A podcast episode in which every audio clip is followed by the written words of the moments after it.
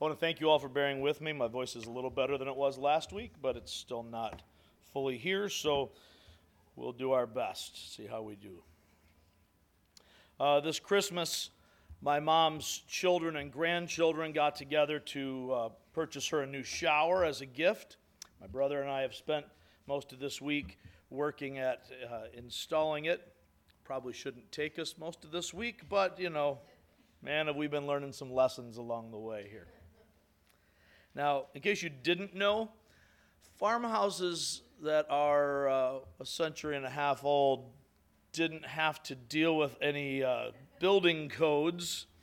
They didn't have to comply with those things, and so, man, there's not a there's not a floor that's level. There's not a wall that is plumb in the whole place. Some of you know what I'm talking about, right? You've been in, in those houses. Unfortunately, uh, our the house we live in is about uh, about a century old, and our farmhouse is about a century and a half old, and the, everything I seem to run into has nothing straight anywhere, which makes projects kind of a challenge. So. Uh, turns out that having things square, plumb, and level is kind of important when you're installing a shower. So we've had some struggles with some of those things. What's more, the reason that the old shower needed to be replaced is because the floor underneath it was deciding to run away. It had sunk a couple of inches, and that, uh, that kind of created some, uh, some gaps and some leaks and some cracks in the old shower. Without that solid foundation, we had some problems. The old joists had had uh, shifted off of their supports and fallen. You need that solid foundation. Without that, it didn't matter what mom tried to do to deal with it, didn't matter how she tried to hide it. It wasn't going to be stable, it wasn't going to be secure, and it certainly wasn't going to be functional. We needed to be able to get that solid foundation first, which required tearing out the old things and establishing something new and solid. Today, we're beginning a new series, uh, and uh, it's unusual for us here to have a topical series, but occasionally we do that. And we're not going to be looking at showers or old building foundations, but we are going to be talking about parenting foundations. However, before we get into the specifics about God's plan for parenting, we need to prepare the site before we build. And we're going to do that through the lens of Psalm 127. Before we look at Psalm 127, uh, let's take a moment and pray together. Father, as we as we open your word together today, we pray that you would open our eyes to your word, that you would open your word to our hearts, and that you would open our hearts to receive what you have for us. Lord, help us not just to, to hear your word, but to apply it in our lives, to take hold of it, to make it ours. We pray this in Jesus' name. Amen. Um, now, some of you may be thinking, I'm not a parent, you know, so what does this have to do with me? Or I've already raised my kids, so this is kind of a little bit late, right? Why, why am I wasting time on this? Well, before you tune out today, I want to encourage you uh, to tune in. The Bible tells us that all scripture is God breathed. All scripture is useful for teaching, rebuking, correcting, and training in righteousness. So don't check out just yet. God has something to say to each of us, whether we're parents or not. The principles we'll be discussing shape the world, not just kids. We're going to be talking about the things that shape the world and shape our lives. So we're going to want to understand what God says about them. I want to say right off the bat here somehow I got fuzz on my sweater. I don't know what's going on. It's driving me crazy. All of a sudden. I want to encourage you very often when we have a, a, a topic like this, some of you, I don't know who you are, but you do, will feel overburdened. And the devil will try to attack our minds and say, You've already blown it. It's too late. You can't get it back. Well, I will grant you that we don't have a time machine to get it back, but I want to encourage you to ride with me for a while as we go through this series we'll be unpacking some of the things that can address that, that pain of regret, wishing we had done things differently that we can't undo. Today we're going to be looking at some broader concepts. So uh, if you haven't already, I invite you to open to Psalm 127. Psalms are in the middle of the book. 127 comes right after 126. Just here to be a blessing. Try to help. It's a short psalm, just five verses. Let's, let's read it together. This is a song of ascents. It's attributed here to Solomon. Unless the Lord builds the house, the builders labor in vain. Unless the Lord watches over the city, the guards stand watch in vain. In vain you rise early and stay up late, toiling for food to eat. For he grants sleep to those he loves. Children are a heritage from the Lord, offspring a reward from him. Like arrows in the hands of a warrior are born in, children born in one's youth. Blessed is the man whose quiver is full of them. They will not be put to shame when they contend with their opponents in court. As we examine this text, the core reality that we want to be able to draw from this simply this our best plans and efforts only matter if God's behind them. Our best plans and efforts only matter if God is behind them. There are a lot of things that we can do that seem good. But as we just read, unless the Lord builds the house, it's a fruitless, empty labor.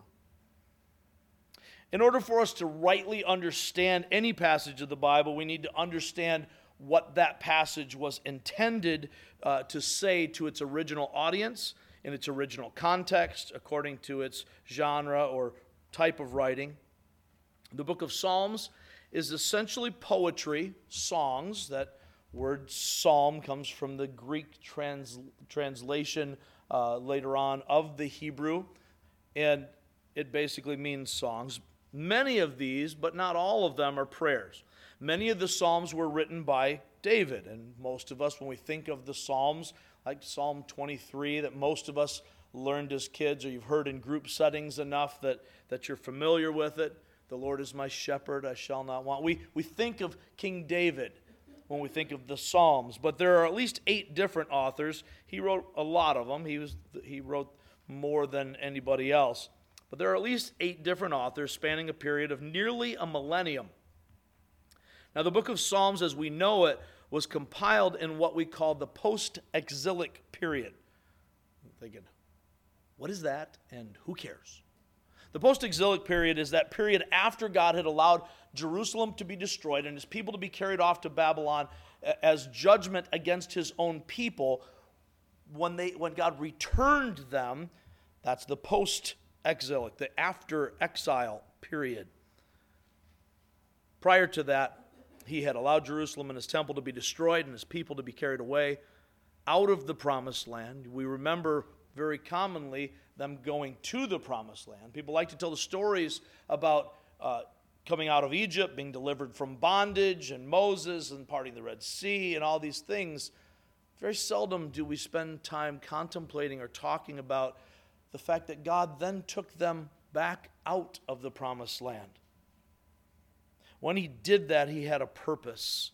He took them into Babylon, and then he redeemed them and brought them back to rebuild the temple and the city.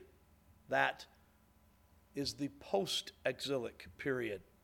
The priests and Levites who compiled the Psalms did so with a specific structure and purpose.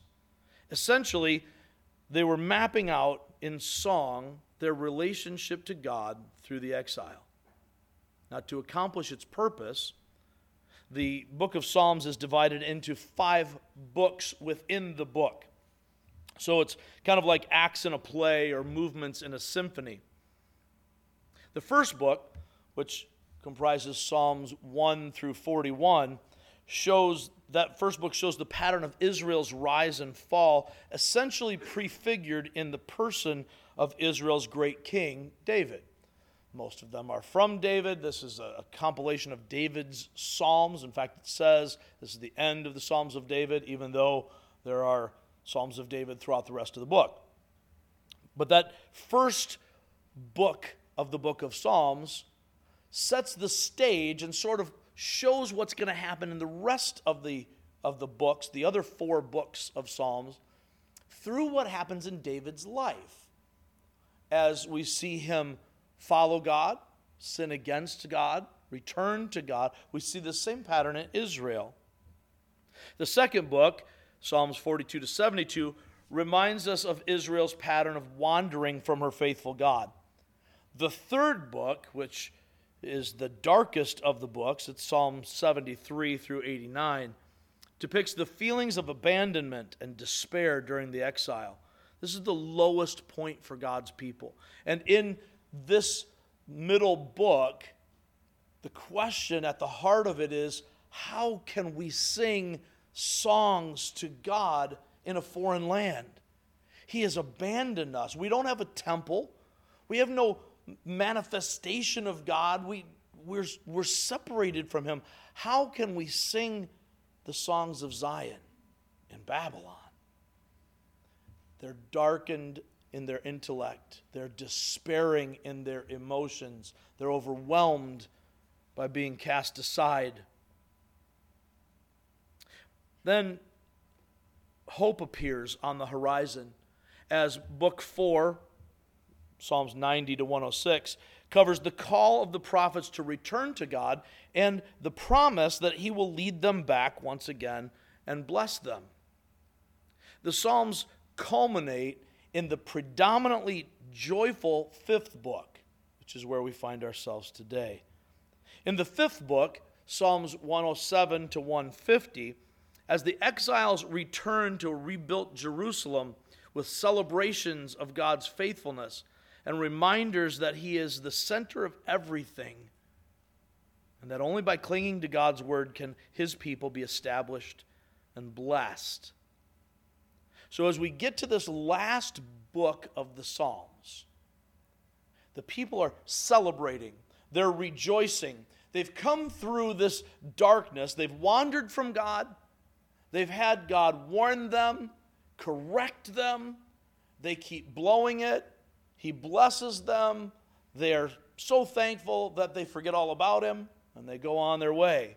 Sounds a lot like my life then while they're in exile, everything is dark and hopeless. There is no God, there is no peace. And if you want a picture of how bad it was, take a look at what Jeremiah writes in his book, and specifically in the book of Lamentations.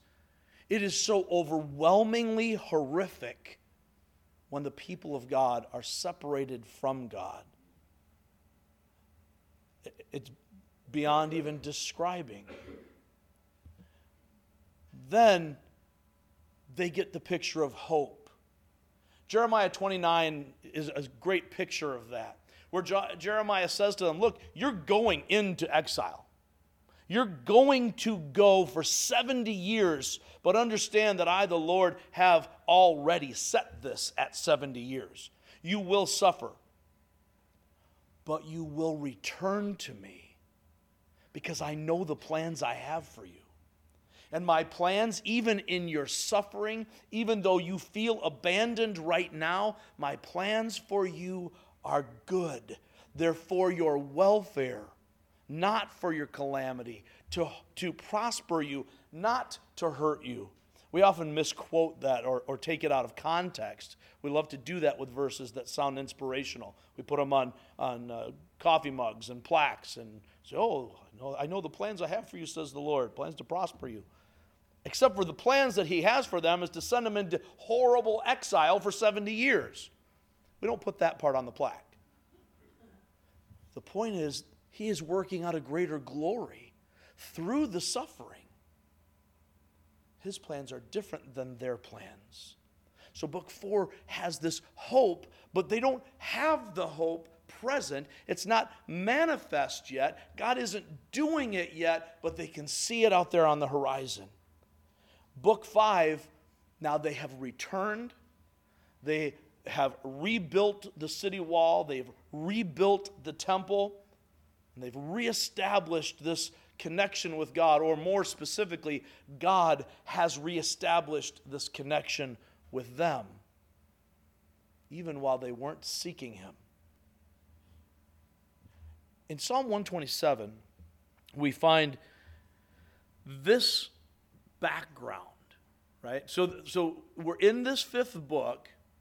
We have the psalmist writing here these words. Let's read it again with this background for us, with a little deeper understanding of what it means.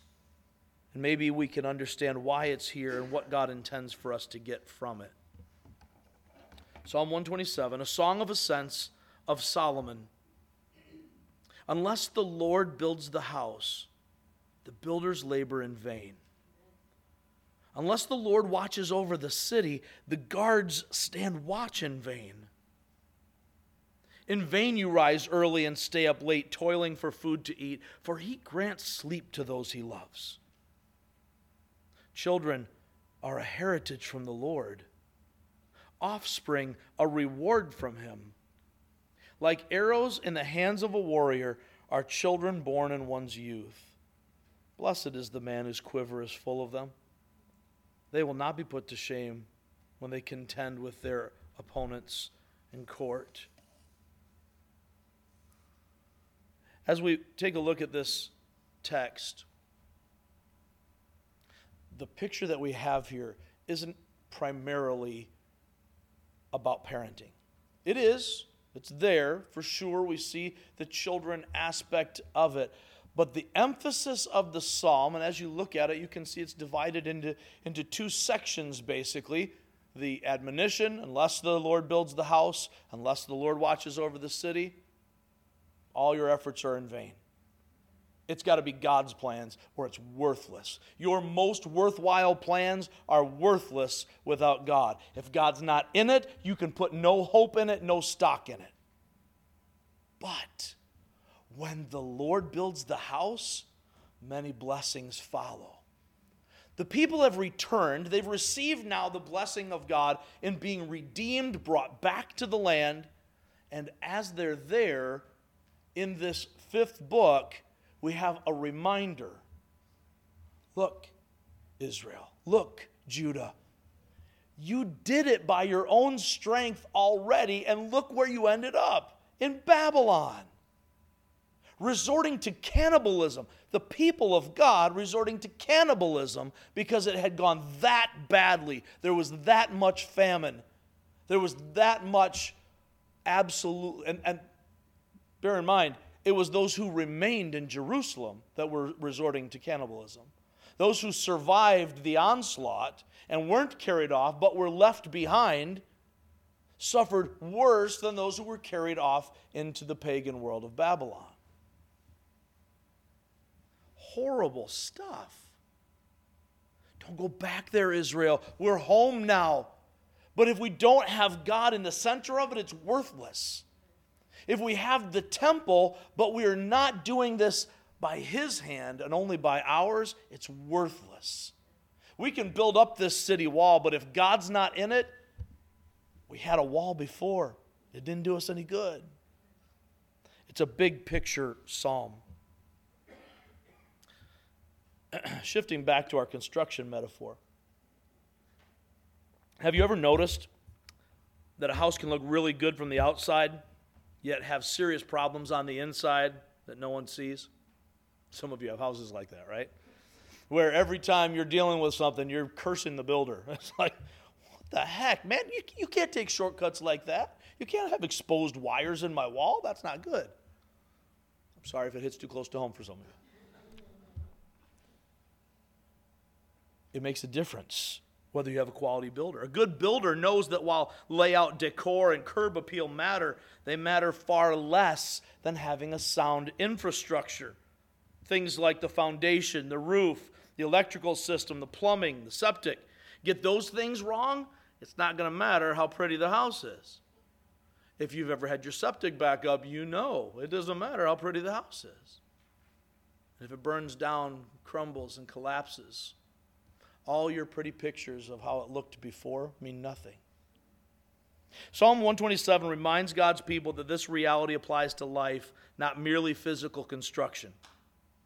They were once a wealthy and powerful nation, but they relied on their own wisdom and strength rather than trusting God.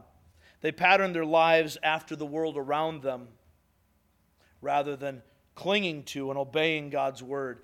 And it all proved to be empty vanity. No one understood this better than Solomon who wrote the book of Ecclesiastes out of this discovery. He had done the whole wine, women, and song thing. He was wealthy beyond imagination. We all know the legend, and maybe you've seen stories, you know, made up things like National Treasure and Solomon's Treasure, all these, these incredible stories. Well, these are rooted in the reality that Solomon was incredibly wealthy incredibly wise. He led Israel through an unprecedented period of peace and prosperity. It was a powerful time. Solomon understood, though, that it all turned out empty. Here in this psalm that's attributed to him, we are reminded that our best plans and efforts only matter if God's behind them. Let's take a look briefly at what he writes here. First off, as we see very, at the very beginning, God must be in what we build. God must be in what we build. Unless the Lord builds the house, its builders labor in vain. If we're talking about a nation, a family, a life of an individual, your foundation matters, your builder matters, your blueprints matter. You cannot use the blueprints of the world and claim to have a life that God built. It's not how it works. So, if we're going to do things our way and trust our own understanding and our own strength, our own best intentions, the psalmist is very clear we will fail you can absolutely get to the top of the ladder of success, but you're going to find that it's leaning against the wrong building. You can raise your children to have the best education and the highest self esteem.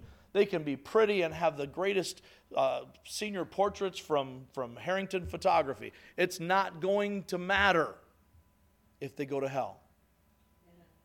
Nothing matters when it's our plan instead of God's plan.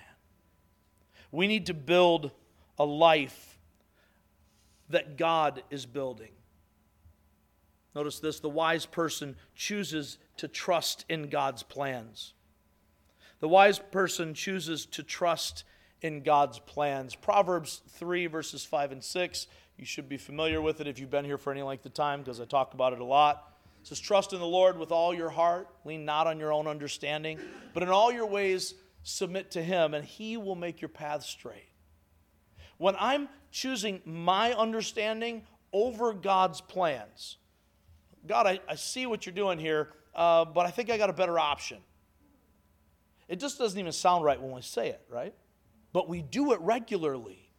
When the Lord tells us what to do and what He says to do is uncomfortable or awkward or requires sacrifice or makes me feel bad, then I don't do it. And I justify it through the thinking of the world and the darkness of my own flesh centered intellect. But sin darkens our wisdom.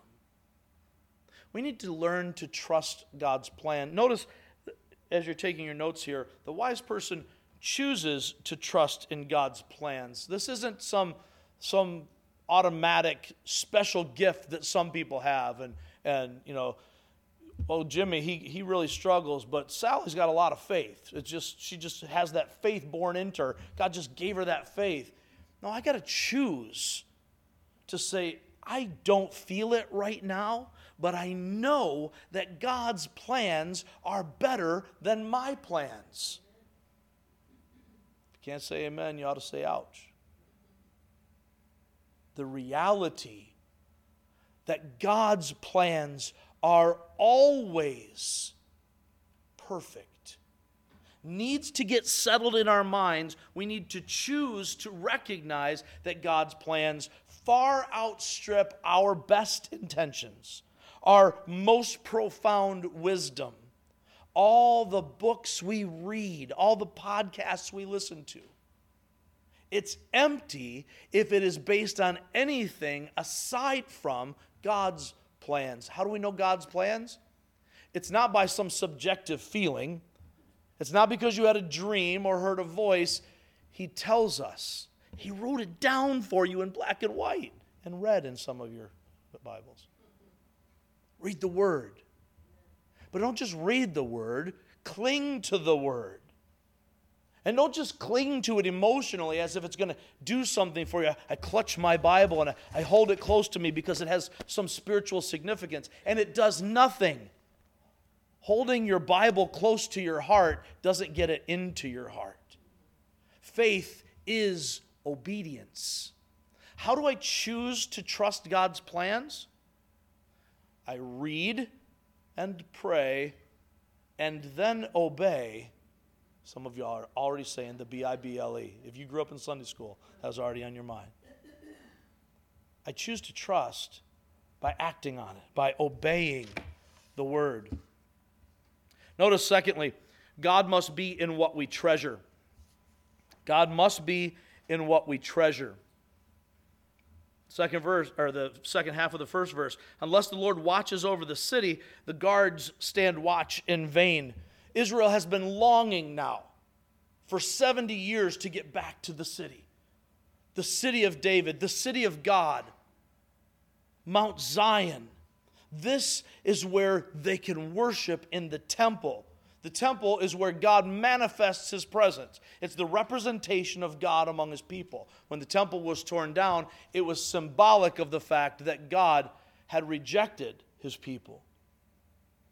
They couldn't wait to get back. Nothing mattered. They were so, so absolutely taken with the vision of being home.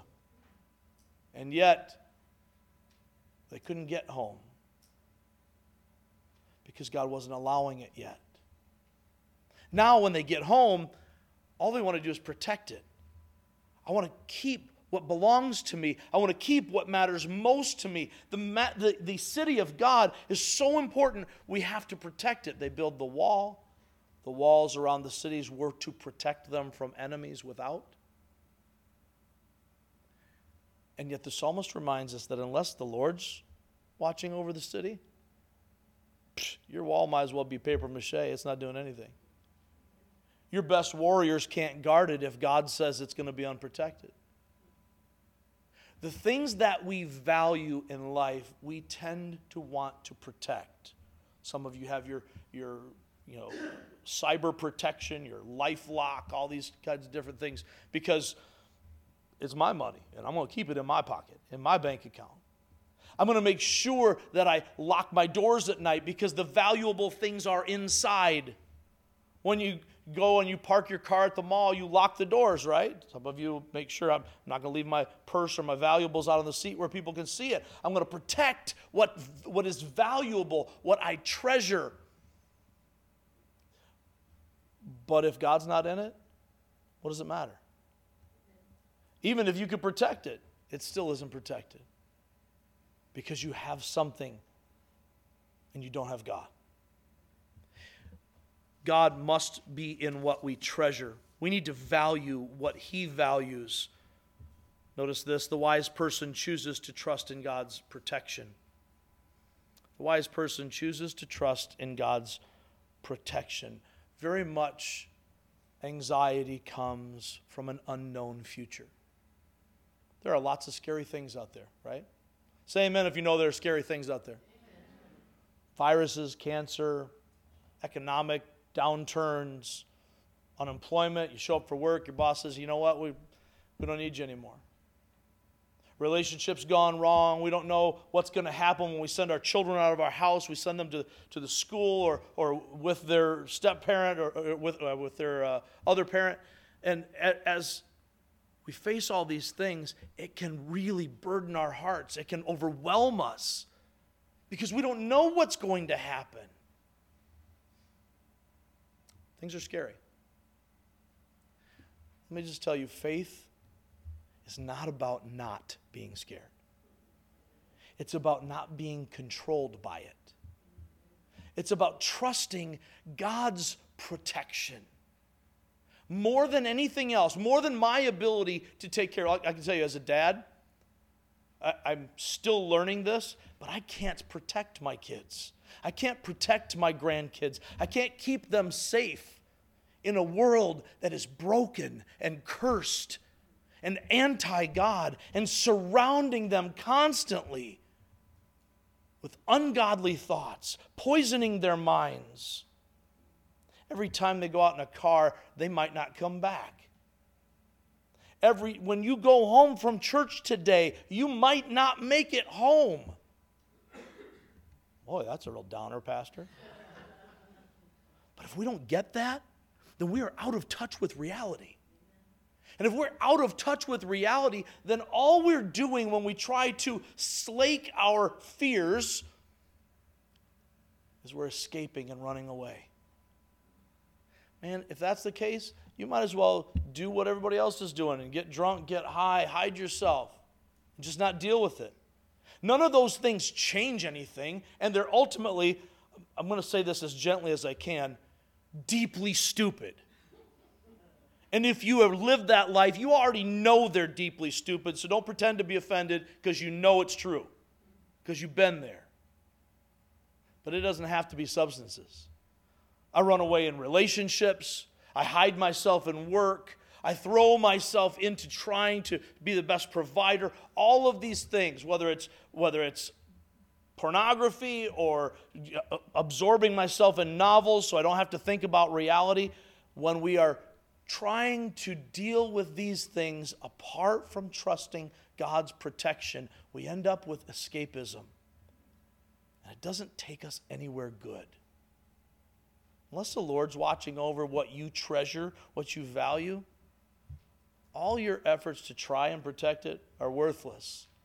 And even if you do, it comes up empty. Third, notice this God must be in our efforts. God must be in our efforts.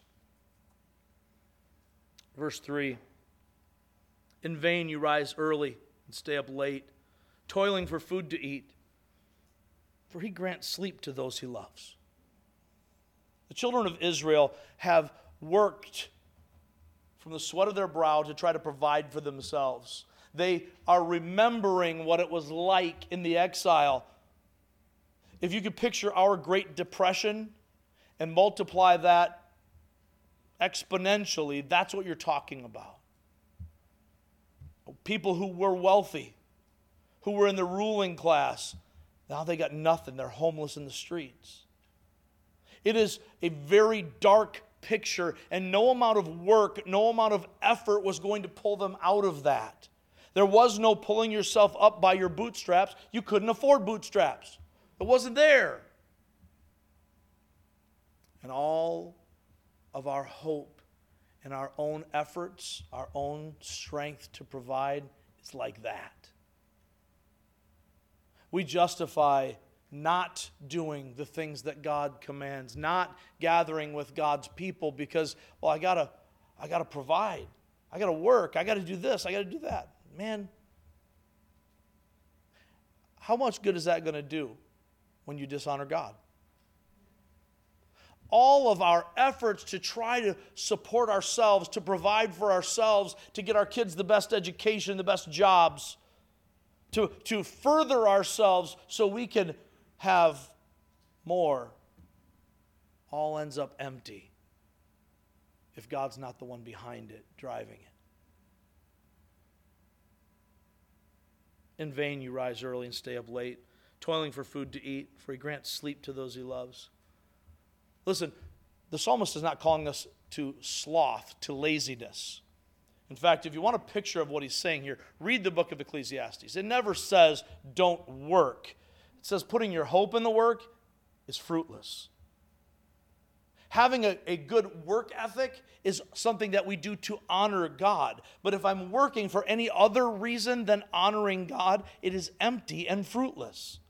I'm not a better person if I have a work ethic that makes me look like a better person, but I'm working for self or for family out of my own strength rather than relying on God. God must be in our efforts. Notice this the wise person chooses to trust in God's provision. The wise person chooses to trust in God's provision. Solomon is letting Israel know. Now, bear, bear, in mind, when he wrote this, it was long before the exile ever happened. It's compiled in this place to remind them. But he is, even as he's writing it, at a time of prosperity, he is letting them know none of it matters. What matters is walking with the Lord, clinging to Him. Do your work. Be, be diligent. Be the very best you can be and honor God with your excellence. But don't be a slave to it. Don't ever put your work ahead of God's priorities. He'll take care of you. He grants sleep to those he loves. In other words, he lets those he loves know you're in my hand. Daddy's got you. Whatever you do, I'm not going to let you go because I'm your heavenly Father. And my provision for you is perfect. Well, but I don't have, no, no, no, no. My provision for you is perfect. But then why does she have this and I? No. My provision for you is perfect.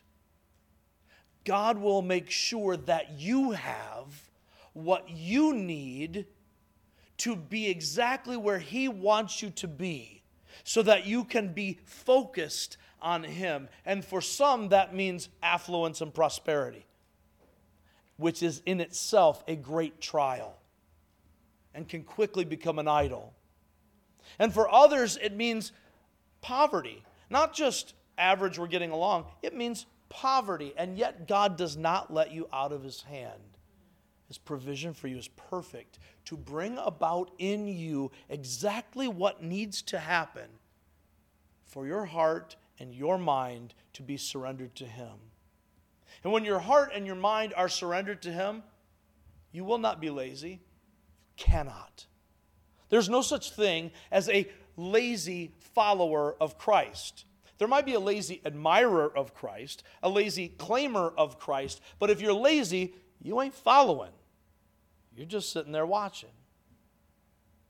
You will work, but you will not be enslaved. Your work will not become an idol. Your, your own ability to provide will not be an idol for you because you will choose to trust as a wise person in God's provision.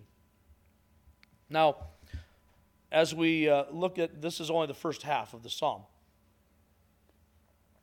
We won't spend as much time in the second because we'll cover most of that later in other areas. So you'll have to come back for that. But the words of the psalmist remind me of what Jesus taught in the Gospels that there's a solid foundation where a wise man builds his house. And there's an easy, popular foundation where the foolish man builds. Only one of those is built to last. Uh, take a, a moment here and turn to the book of Matthew. If you're in the Psalms, and we're going to be back here in just a moment, but turn to the right. Matthew is the first book of the New Testament. So you've got maybe a fifth of the Bible coming after it.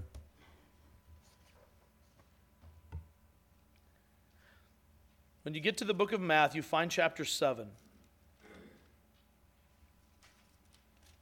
Just a couple of verses, but I do want us to see them together.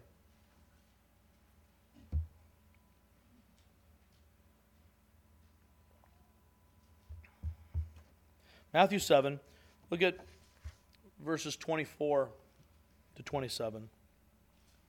This is Jesus speaking. He says, Therefore, everyone who hears these words of mine and puts them into practice is like a wise man who built his house on the rock. The rain came down, the streams rose, and the winds blew and beat against that house. Yet it did not fall, because it had its foundation on the rock. But everyone who hears these words of mine and does not put them into practice is like a foolish man who built his house on sand. The rain came down, the streams rose, the winds blew and beat against that house, and it fell with a great crash. Turn a little farther to the right to the book of Luke. There's a parallel passage in Luke chapter 6. Let's read that as well. If you're in Matthew, you'll jump over the book of Mark. If you get to John, you went too far. Luke chapter 6. We're going to pick up with verse 46. In a parallel to what we saw in Matthew, here Jesus says, Why do you call me Lord, Lord, and do not do what I say? As for everyone who comes to me and hears my words and puts them into practice, I will show you what they're like. They're like a man building a house who dug down deep and laid the foundation on rock. When a flood came, the torrent struck that house, but could not shake it because it was well built. But the one who hears my words and does not put them into practice is like a man who built a house on the ground without a foundation. The moment the torrent struck that house, it collapsed, and its destruction was complete.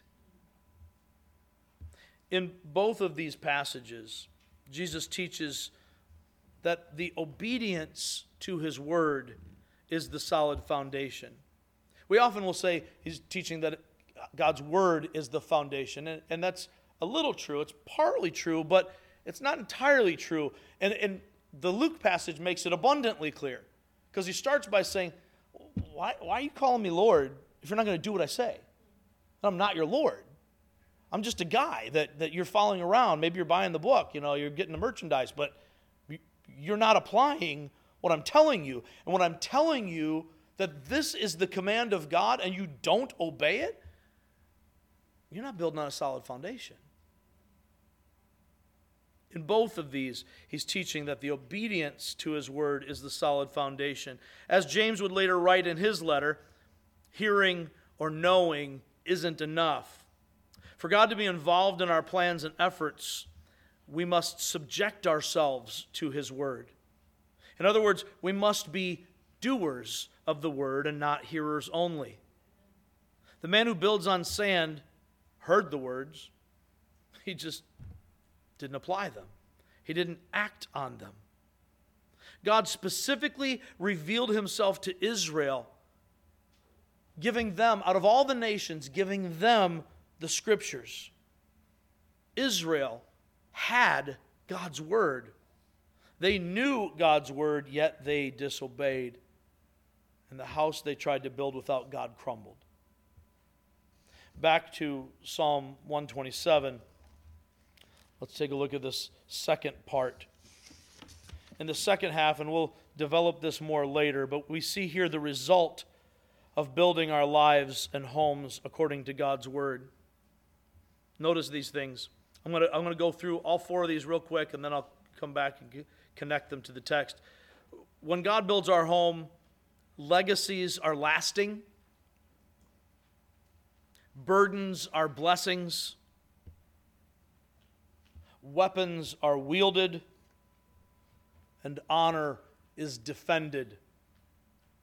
Legacies are lasting, burdens are blessings, weapons are wielded, and honor is defended. Notice that as the psalmist is telling us this, this is the result. When we do part A, we get part B.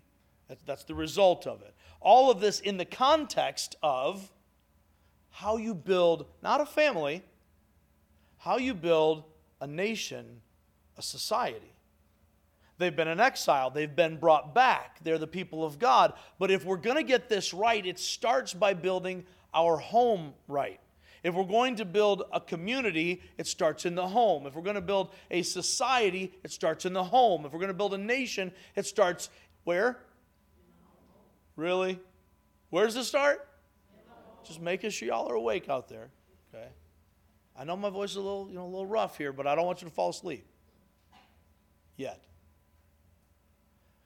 So, if we're going to do this, we're going to reap this harvest, then there are seeds we have to plant. That will be the rest of our series. We'll be looking at how do we do this? How do we take God's blueprint and we put these things together in such a way that we are building a life, a family, we are raising children when that is, is appropriate to us. We're going to specifically look at parenting. How do we influence as non parents in such a way that we are building together what God has designed? Because if He doesn't build it, it's not worth building. That's what we have to work on. As we look at the, the passage here, notice what he says.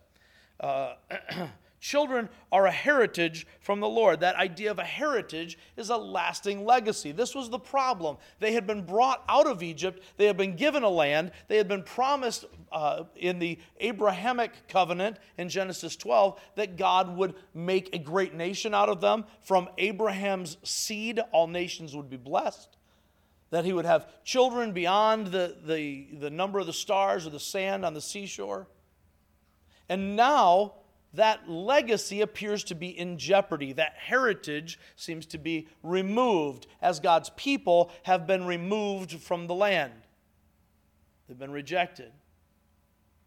And the psalmist here is saying, when we're building God's house, God's way, according to God's blueprint, and God is behind our work, when God is watching over the things that we value because we value what God values, then check it out. You're going to have children that carry forth this legacy, and it's lasting. It goes beyond this moment.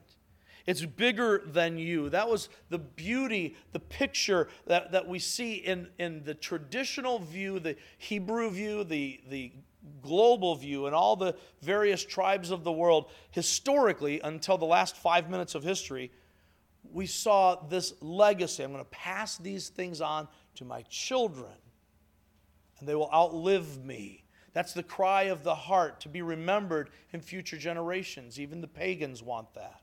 How can I build a monument so that my name will not be forgotten? Historically, we saw that through our children. And Solomon is saying, This is bigger than you, it's bigger than your generation. Follow God, build His thing, and that legacy is going to last, it's going to extend beyond. Children are a heritage from the Lord, offspring are a reward from Him. Offspring are a reward from Him. This is particularly important in this moment in our cultural history. We need to understand that while children, let's be honest, and y'all got children, some of you are children, children are a burden. They cost money, they make a lot of noise and a lot of mess. They're work. If you're a parent, do you know that children are a lot of work? Say amen if you do. But when we're doing it God's way, when God is in it, then we can recognize them for what they truly are. Beyond the burden, the burden becomes a blessing. And some of you who once had, parent, had children in your home and no longer do, especially if you've lost a child. But even if your child has just grown up and moved on, or if you're in an estranged relationship and your child, children aren't aren't spending time with you and not demonstrating the love that you hold in your heart for them, wouldn't you just long for that burden to be back?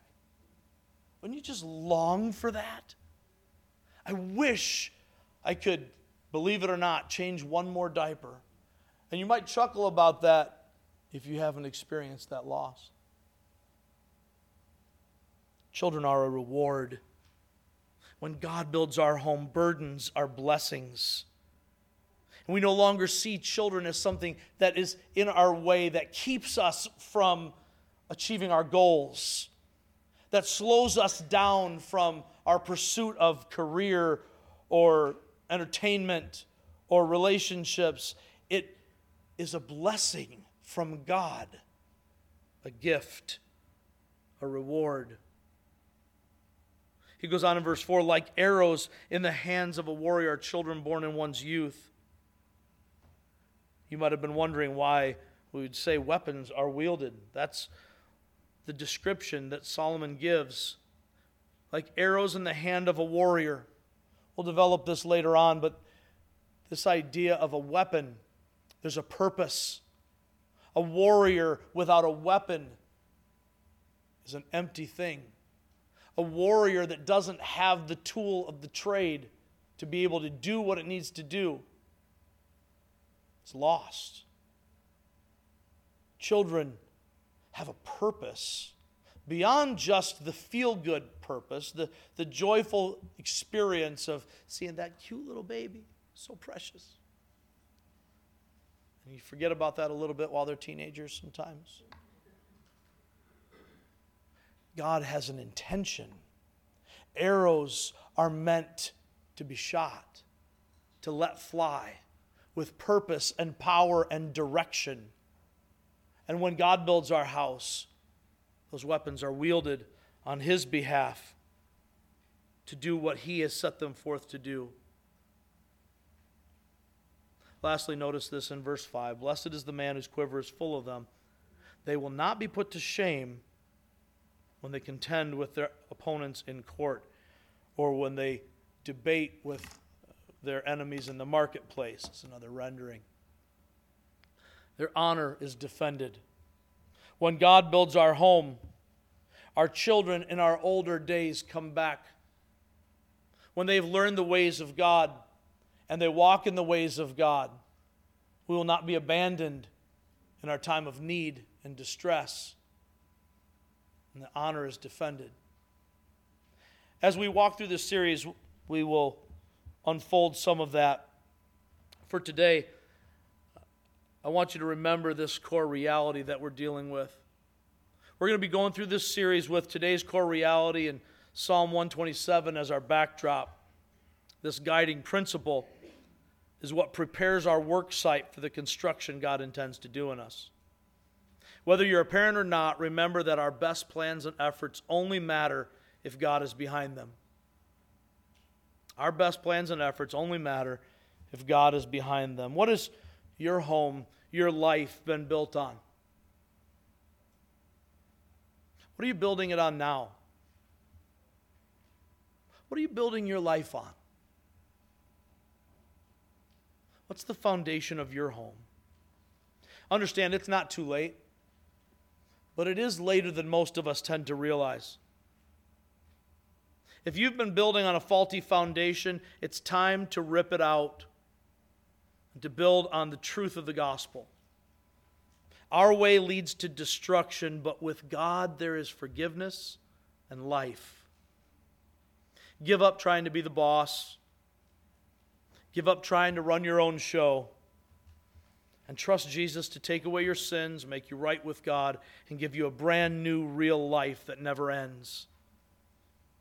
And if you are already His, then let's start building according to His blueprint, using His materials, doing it His way. Because unless the Lord builds the house, the builders labor in vain. Unless the Lord watches over the city, the guards stand watch in vain. Let's pray together.